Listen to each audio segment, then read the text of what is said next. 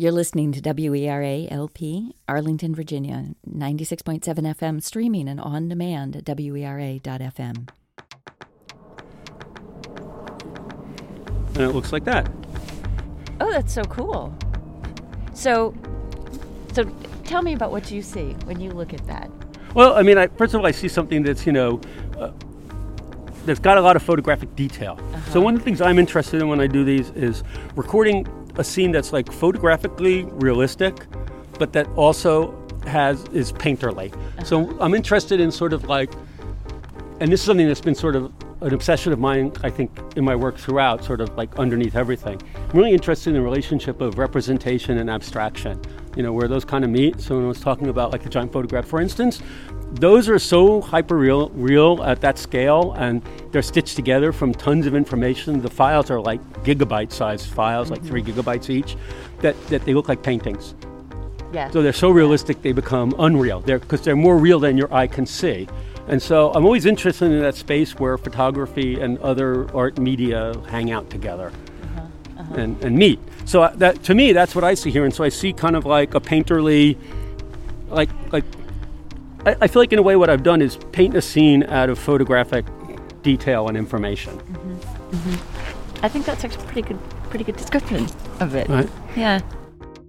Coming to you from and around the studios of Arlington Independent Media, I'm your host, Lynn Borton, and this is Choose to Be Curious. Welcome. This is a show all about curiosity. We talk about research and theory, but mostly it's conversations about how curiosity shows up in work and life. So what, so, what got me inspired in thinking about this was this saying that my dad has which is if you change your point of view, you will see something new, which feels like. I think that's entirely the job of the artist, and jo- an artist's job is to like you know uh, get people to see things in a new way. Uh-huh. And then you just work at it till you get there. I mean, it's just like anything else. So mm-hmm. people think of artists as like, oh, you know, it's like brilliant flash of insight and they painting and, it's all just sort of intuitive and and maybe it is for some artists it's not for me and for most of the artists i know. You know we have ideas and we have things we're working on and then we just like you know relentlessly plod forward working on them. That's the only way. Jason horowitz is an artist and photographer based in arlington virginia. His work ranges from intimate hyper close-ups of human body parts to highly abstracted landscapes taken with the aid of digital photosphere technology the kind used for google street views but Jason bends the software to his artistic purposes, and I asked if we could go along for the ride. That, more interesting. There's certain things that have to physically happen mm-hmm. for those pictures to happen. One, there has to be something that I can approach like in 360 degrees, uh-huh. because the, the the the way that the things are assembled by the software requires that you look in all directions. It won't understand what you're giving. It won't let you give it images that are all like all to the north and try to put those together because it thinks it's making a 360 degree view. So it needs stuff for 360 degrees. So, and then also I've learned over time that I need stuff that's that's got stuff up and down because then if, if something that's just like like a human being like standing there, then when I aim up, there's going to be like tons of just empty sky with nothing in it when you think of full 360 degrees in those images. So, you know, what, I, what I'll do is I, I kind of know uh, just by experience what will work and what won't work. And so it's kind of this I walk around and I see something, go, oh, that'll be great, or, you know, that might work, and then I'll just start working on it. So let's walk and see what we see that sure. falls into that category.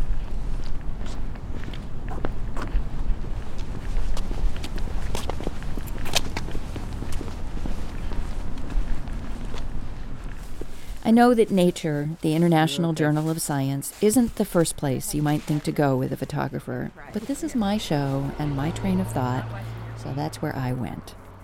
Jacqueline Gottlieb and Pierre-Yves Oudeyer's abstract of their article, Towards a Neuroscience of Active Sampling and Curiosity, the cover story to the December 2018 issue of Nature Reviews Neuroscience, reads like a scientific case study for Jason's creative process.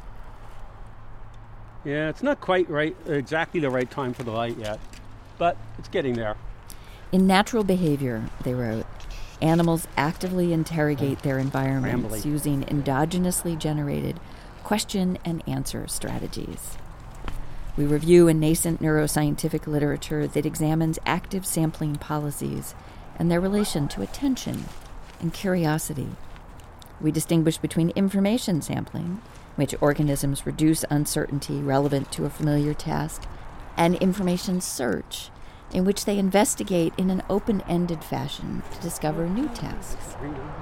Sometimes I like a particular color, so I like this green a lot.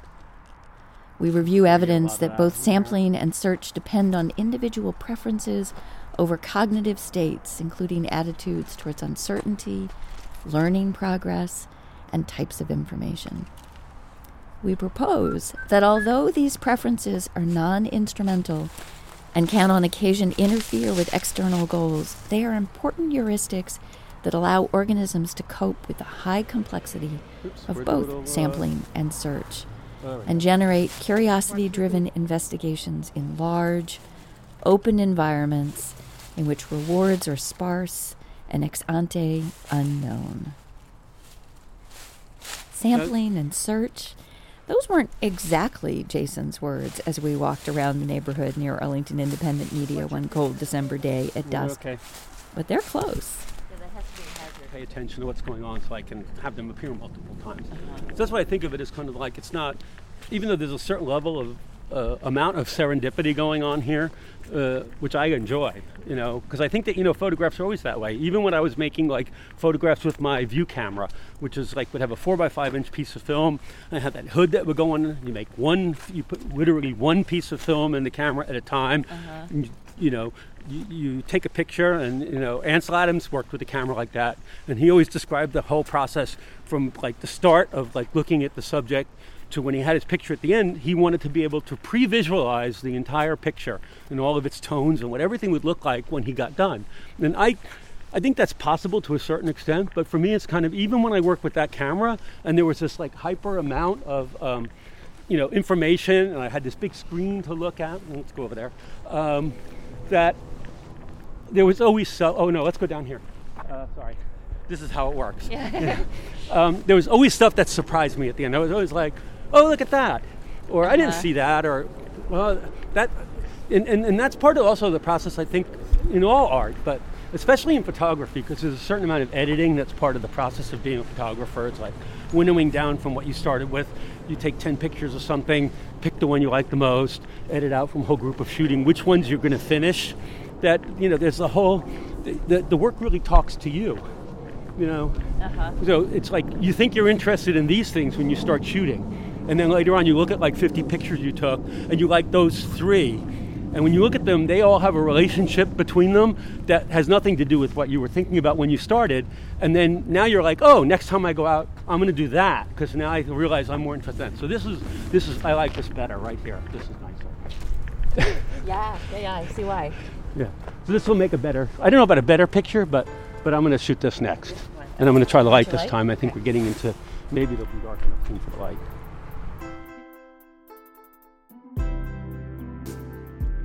And I wondered if you could talk a little bit about sort of how cameras or lenses literally change the way you see the world. Well, sure, because they each one sees differently. Yeah. So each one sees a different perspective. Different camera formats have different shapes, and so you know, like with the newer cameras that do 360 degrees, like I shoot with now, I mean, they show everything kind of at one time, and then there are other ones. You know, with the super telephoto lens, you only see things that are really far away, and so yeah, there's like a huge difference in how that choice makes the world look on a two-dimensional piece of paper or screen or whatever you're looking at it on it later. And for you as a photographer, right, there's some cameras where you're you're looking down as opposed to Right. forward. So all cameras, you know, when you take pictures, the light comes in and it strikes whatever the surface is, whether it's film or a sensor. So when it, when light passes through a lens, it's turned upside down and reversed from right to left. And so some cameras correct that. Like so, a single lens reflex camera, which most you know called SLRs, they all have two mirrors in them. The light comes in through the lens and hits a mirror, and then the light goes up and hits another mirror, and then comes to your eye. So those cameras have the advantage of you seeing through the lens. So that's great and also it corrects everything upside down, right to left, so it looks correct. So what you see is what you think you're seeing, or what we're accustomed to seeing. I right. guess. Yeah. And what you see is actually what the camera is seeing. What you don't see it, that way is depth of field, which you never see when you're taking a picture because then that happens when the lens actually stops down to a smaller aperture when you're taking the picture, mm. and you don't see how motion is recorded because if something's moving, then you don't know exactly how that motion will be recorded. But some cameras don't correct that. So, like for instance, when you see those pictures of, you know, the Ansel Adams types of camera, it's like a view called a view camera. That's just literally like a bellows, an empty space. The lens is on the front, and the big piece of film in his were eight by ten inches is at the back. So when he takes a picture and he looks at the image on the ground glass, and he goes under the hood and looks at that with his like looks like a towel he's going under there with, then he's seeing it upside down and reverse to right to left, which some people hate which can also be a great way to sort of see things abstractly because then things become shapes, not so much what they are, and you see them in a more abstract way. So I found find that kind of camera can be an aid to composition. Other cameras also are great in certain situations some cameras make a lot of noise. So, like SLRs make a lot of noise because one of the things that has to happen is the mirror has to get up out of the way. So, when you push the button to take the picture, the first thing that happens is the mirror flips up and you can hear that. And that's one of the louder sounds actually that the camera makes. So, other cameras that don't have mirrors or that have mirrors that don't move are quieter. And so I found when I was shooting people at the beach, and I really want them to always be paying attention to me, that having what we were talking about, a twin lens camera, where you look down into the camera and you hold it at your waist, look down into it, was less obtrusive for people than jamming a, a camera so, like this into so their So the face. photographer's gaze is not evident to them right. because to them you're looking down. They don't know what you're at looking at exactly. They don't know what you're really doing, and so you become less intrusive to them. They don't. They take less notice of you. And uh, it's sort of funny also about cameras and people's perceptions of cameras. So I have a friend who's a photographer, and he does a lot of documentary work, and um, he also does a lot of photojournalism. And and so he goes out on jobs, and he was taking for a little while a small camera with him that had a very high resolution sensor, made really wonderful images. And he was shooting kids, and he was shooting sick kids too, and stuff. And he would go to shoot them, and then. Um, it was great. He took this camera because he liked interacting with the kids with it because it was less of a thing between him and the kids, and also it, was less mm, intimidating sure. for the kids. But his clients didn't like it because they, they had cameras that were that size. And so he, he found that people would stop hiring him and that he had to have, if he didn't have a big professional looking camera, that people didn't like it. And they felt like it wasn't worth the money then. So then he had to work with a bigger camera a lot of the times. The clients didn't appreciate that. So our perceptions of the camera matter as well. That's yeah, really exactly. And it was sort of weird because, you know, yeah, you think a professional photographer is going to have a lot of gear, right? And so, I mean, I'm making, you know, fine art pictures that are wall size with my phone. And so, you know, but there's that perception that if you're a professional, you have a lot of stuff. And if you come up for a job and you don't have all that stuff, then sometimes people look at you and they're like, well, I have a little camera like that. I could do that. So why am I paying you all this money? Mm, yeah. So there's a different, an interesting idea, right, about changing your point of view, your perspective through the equipment. But you also talked about, as a teacher, getting people to look at a space differently Oh yeah, well, one of the assignments, and again, it's not my idea. I mean, I was given this assignment in school. There are little things that you know art teachers will do to try to get you to see things in a different way. And so one of them is, for instance, um, you come for critique one day, and, and, everyone hangs their work upside down on the wall, so you can look at it more abstractly and be less in, less into what it is. And also, you know, th- that idea that, you know, which is kind of a basic art school idea that if it's good composition, it should work like in all four directions. You could turn the piece in any direction. Composition should work. So sometimes you'll go in and the teacher will turn everything upside down and, and we have a discussion more about the abstraction and the uh, compositional elements than trying to talk about the subject. I mean, in your perspective, or in your experience, does it work? Does composition work no matter which way you turn it? Most of the time. I mean, sometimes not, but I mean, a good composition that's balanced, that, you know, you does the whole frame and does all that stuff that it's supposed to actually theoretically should work. And, you know, just from a, not again from a subject matter, yeah, the people are upside down, but from sort of just strictly a visual, you know, compositional, aesthetic, abstract sort of way, yeah, they should. Very cool. So, yeah. what other what other sorts of things do do you or other artists do in that? Well, vein? I mean, the other one that I like to do, um, and that again, I was given this one in school, so I take no credit for it, is the idea of, of that you know anything's a good subject for a photo or for a piece of art, you know, which you know goes all the way back through art history to like you know the Marcel Duchamp ready-mades and all that kind of stuff. But basically, I'll tell people that they have to make like, and I make a, the number will vary 25, 50, 100 pictures like in one room of their house. Pick a room and make, but they can't be like, here's this bowl further, closer, closer, closer. It has to be uh-huh. different, really sort of visually different pictures. And the idea of it is to get people to actually look. I mean, people like, oh, that's really fruit. I want to take a picture of that fruit, and they'll take a picture really quickly, and they go on and do something else. This forces you to look around. You know, what's the light like coming in the window? Are there bugs on the screen that would make an interesting close-up composition? You know, uh, what's in your freezer? You know, uh, there's a really famous photograph by William Eggleston of the inside of a freezer that's all kind of like crusted over boxes of food and stuff. From, Uh-huh. I think it's from probably the 40s. That uh, that's that's like a f- you know famous photo in photo history. So yeah, so that kind of assignment that makes people really kind of like have to really look and think, well, how am I going to make 50 pictures in here without leaving this room? Right, right. So, are there other sorts of things that you, that that artists do that you think the rest of us could be doing that do that sort of change up perspective and point of view, or in my language, you know, kind of bring curiosity to the exercise? Um, I mean, for me, it's like, I mean, I, I just feel like it's kind of hard to define that in a way because I think that's kind of what I do all the time. I, I think that, you know, I, I think that just doing something over and over again, I mean, it's kind of like backwards thinking in a way, but I mean, you know, a lot of times people ask me, well, how do you become like a good photographer, good at composition, or, or good at photographic seeing, was really what we're talking about here. And I'm like, the only way is really take a lot of pictures. And you can't just, it's one of the other, I think, troubles that art students have is they'll try to think their way out of art problems and think, oh, how am I going to, um, what should I do next? And they'll, you know, sit that, that whole like idea of the artist sitting and, you know, smoking and staring out the window, and, like think their way through a problem, and that, you know, pensively, you know, moody artist thing, and and that really isn't a thing, and it really doesn't work because the only way to really improve what you're doing is to make stuff and look at that stuff and then throw that stuff away and make some more stuff, and and Yeah, no, that, that that really resonates. In fact, I had a conversation with a it was a professor of business at George Mason who wrote a book called The Craft of Creativity, and he said a lot of creativity is about the craft. It's about building a set of skills that you hone that take a lot of practice that that you can rely on that you that generate predictable results but then the creativity comes in kind of the fresh application of those, but you have to have the underlying craft. Like you couldn't be a great photographer unless you had really honed the craft of what you're doing um, and combined it with sort of seeing things with your fresh eyes and you know climbing around in bushes with your cell phone um, in a way that other people hadn't before. Right, and I think that you know, um, if I don't take, if I don't like do stuff with the camera for a while, you get rusty. Actually, I get. It's not even so much. It's partly the seeing, but it's also sort of like the mechanics of it. It's like it's like if you were a basketball player, and you know, if you want to be really good at shooting three point shots, you got to shoot a lot of three point shots, so they become automatic muscle memory. And if you really want to be a, a really good photographer, then you have to take a lot of pictures so that you're not sitting looking at your camera like, oh, do I, which is the f-stop button and how do I turn that? You're not thinking about all that technical stuff, that all of that second nature, and you're able to just see and you know follow what's going on and and and and shoot.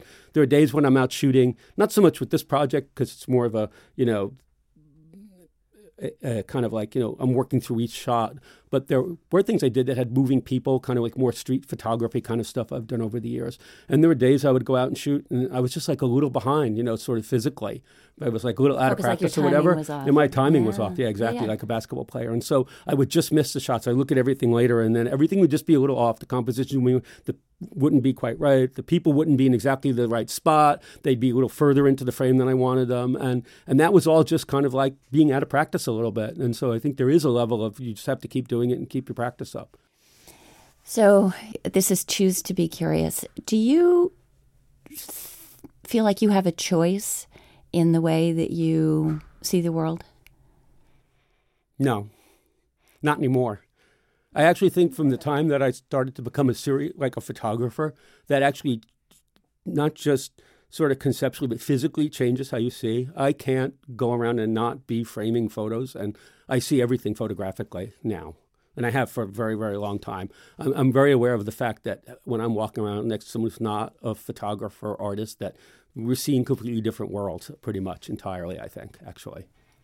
Mm, that's really interesting. A- and yet you also come up with different ways to see photographically. for, for me, that's part of the. I, I don't know if it's an expression of my, you know, ADD in life, but there's some artists, you know, have a style, and they used that style for like 50 years. I mean, there are artists I know in town who make similar looking paintings. And I'm like, I, have said this to friends. I'm like, I can do that for a while, but after that while, I just assume, you know, go get a job at a 7-Eleven. Let's make the same pictures over and over again. Uh-huh. And that was what we were talking about outside when I was doing the um, still life photos. The whole idea that you know I couldn't just put stuff on a in a bowl and take a picture of it. It would seem like a, an amazingly pointless exercise to me. If, you know, if I want to see a pic, really well done picture of fruit in a bowl, there's a billion of them online. I can just go look at them. So why on earth would I want to make that? And so for me, it's kind of like I have these sort of underlying sort of conceptual interests that sort of drive the work that that are my little personal obsessions that are how I see and how I interact with the world. And then when I move from project to project, it's just a different mode of examining those same questions for me or asking the same questions over and over again. Well, and your work has has kind of toggled between these big kind of landscapes, real vista kind of pictures, and also very intimate, up close, uh, hyper enlarged, you know, human body parts that mm-hmm. must be, I don't know how many, what X times normal size they are. That's also this really interesting way of looking at and exploring a very different kind of landscape or terrain. And we think of the human body as its own kind of landscape or terrain. Yeah, I think of them all as landscape photos in a way and, and, and kind of looking. I also think as one of the things I do is like the idea of looking at things closely. The gallerist that I work with, we did a show in 2014 that was kind of she called it like a mini retrospective she wanted to do, and and the title was Closer and Closer. Mm. And so over the years, I've gone like you know I I think of it as sort of an examination of things in photographic form, and uh, you know, and so it's just stuff that I'm fascinated with looking at. And and again, this is not original with me, you know. And again, I won't remember the quote. There's like a hugely famous Garry Winogrand quote about why he photographs, and he said, I like to see how things look photographed. Nice, so. nice. All right. Well, you have given me lots to work with between the walking and the talking here. Are you game for the big jar one B analogies? Yeah, sure. Okay. I'm not really sure what that is, but okay. okay. so reach in, take a slip of paper, and I'm going to take one for myself, one for the got, audience. oh, you got a couple. So here, okay, I'll, I'll take those. um, and open it? yep, open okay. it up. And on your slip of paper, there will be a word. Mm-hmm. And what we're going to do is make an analogy to curiosity with the word that's on the paper. So, do you want to go, or you want me to do it? You first? go first, so okay. I'll get a sense of it. Uh, okay. I'll get a. So I got mosaic. Mosaic. So I would say that curiosity is like a mosaic because um, we often cobble it together from lots of kind of small pieces and fragments of other things. Um, and when we do that, we can actually create something that's quite beautiful. So that's how curiosity is like a mosaic. What do you have? I got the beach. so curiosity. I mean, there's a lot of things. I've I photographed at the beach for years. I love the beach. So you know, uh, curiosity is like the beach in that there's always like stuff going on and underneath the surface. Ah, nice. Yeah, very good. Okay. See? See, not so bad, right? right? And audience, yours is piano. How is curiosity like a piano? Let me know. Hashtag analogy at uh, Facebook or Twitter, whatever. So, um, Jason, thanks so much for this. Oh, you're welcome. Fun. It was fun. I had a great time.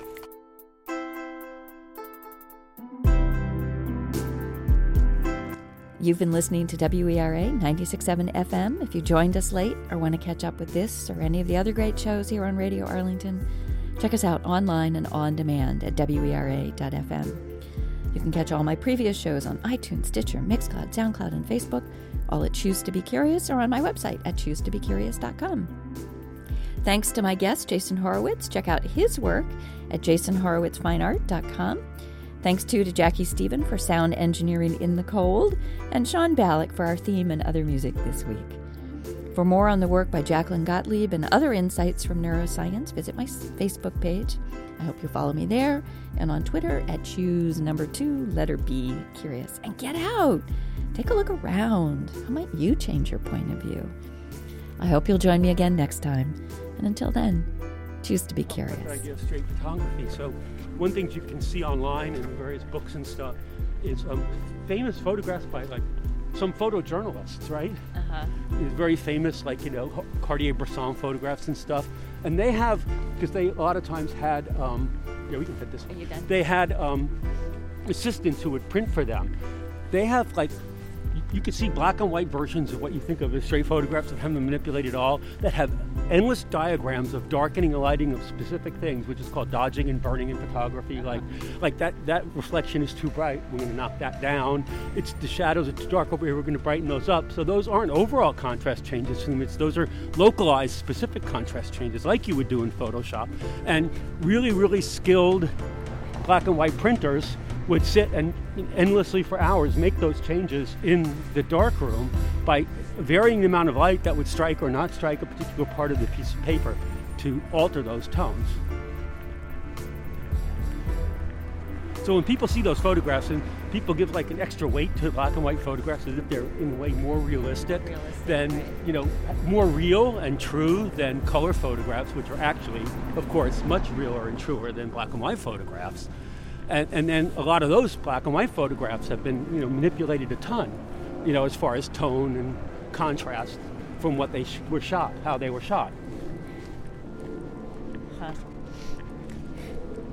So that's you know that all of that's why I don't think there is really like you know, photograph is never a recording of reality. It's just there's no such thing.